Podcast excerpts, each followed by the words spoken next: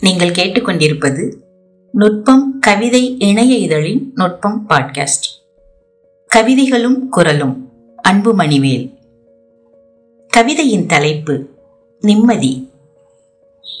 பேசி தீர்க்க வேண்டியதை பேசாமலே தீர்த்து கொண்ட பின்னர் பேசியிருக்கலாமோ என்று அவரவர்க்குள்ளேயே பேசிக் கொண்டிருக்கிறோம் இருவருமே. தீர்த்து கொண்ட பின் தான் தெரிகிறது உள்ளத்தை பூட்டிக்கொண்டு உதடுகளை மட்டும்தான் திறந்திருக்கிறோம் நாம் என்று.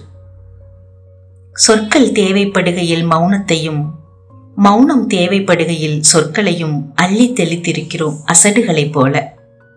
உண்மையில் நிலத்தே பதுங்கி கிடக்கும் வேறென நமக்குள் உள்ளொளிந்திருக்கும் நிஜத்தோடு முட்டி மோதி தெளிந்திருக்கிறோம் வேறு வேறென. நிம்மதிதான் விடு. கவிதையின் தலைப்பு. பிடித்தம். ஒரு விடுமுறைக்கு குடும்பமே கூடியிருந்ததில் நிறைந்திருந்தாள் அம்மா. ஒவ்வொருவருக்கும் பிடித்தமானதாய் தேடி தேடி சமைத்து தருவதில் அலாதி பிரியங்கொண்ட அம்மாவிடம் தாத்தாவுக்கு என்ன பிடிக்கும்? என்றொரு கேள்வியில் இறந்த காலத்தை திறந்து வைக்கிறார்கள் குழந்தைகள்.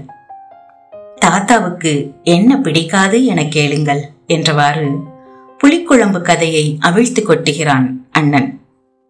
அப்பாவுக்கு புளிக்குழம்பு அறவே பிடிக்காது. என்றோ ஒரு நாள் பருப்பு தட்டுப்படாது புளிக்குழம்பு வைத்து விட்டாள் அம்மா. தயங்கி தயங்கி நீண்ட குழம்பு கரண்டியை உம் என்று ஒரு பலத்த உருமலோடு நிறுத்திவிட்டு தயிர் கிண்ணத்தை சோற்றில் கவிழ்த்து கொண்ட வேகத்திற்கு அது சிதறி தெரித்து தயிராபிஷேகத்தோடு வெலவெலத்து நின்ற அம்மா இன்னமும் கண்ணுக்குள் நிற்பதாகச் சொல்லி அதன் பிறகு புலிக்குழம்பே பார்த்ததில்லை வீடு என்று அவன் முடிக்க புறையேறி சிரிக்கிறது உணவு வேலை. இப்போது கேள்வி அம்மாவுக்கு திரும்புகிறது. உனக்கு என்ன பாட்டி பிடிக்கும் என்று. இதுவரைக்கும் நாங்கள் யாரும் யோசிக்காத கேள்வி. ஒரு கனத்த மௌனத்தை அங்கே இறக்கி வைக்க மெல்ல முணங்குகிறாள் அம்மா. புலிக்குழம்பு என்று. கவிதையின் தலைப்பு குட்டி போடும் அன்பு. இதய குறியிட்ட விரலிடை தெரிகிற அந்த சின்னஞ்சிறு மேகத்தை அத்தனை பிடித்து போகிறது எனக்கு.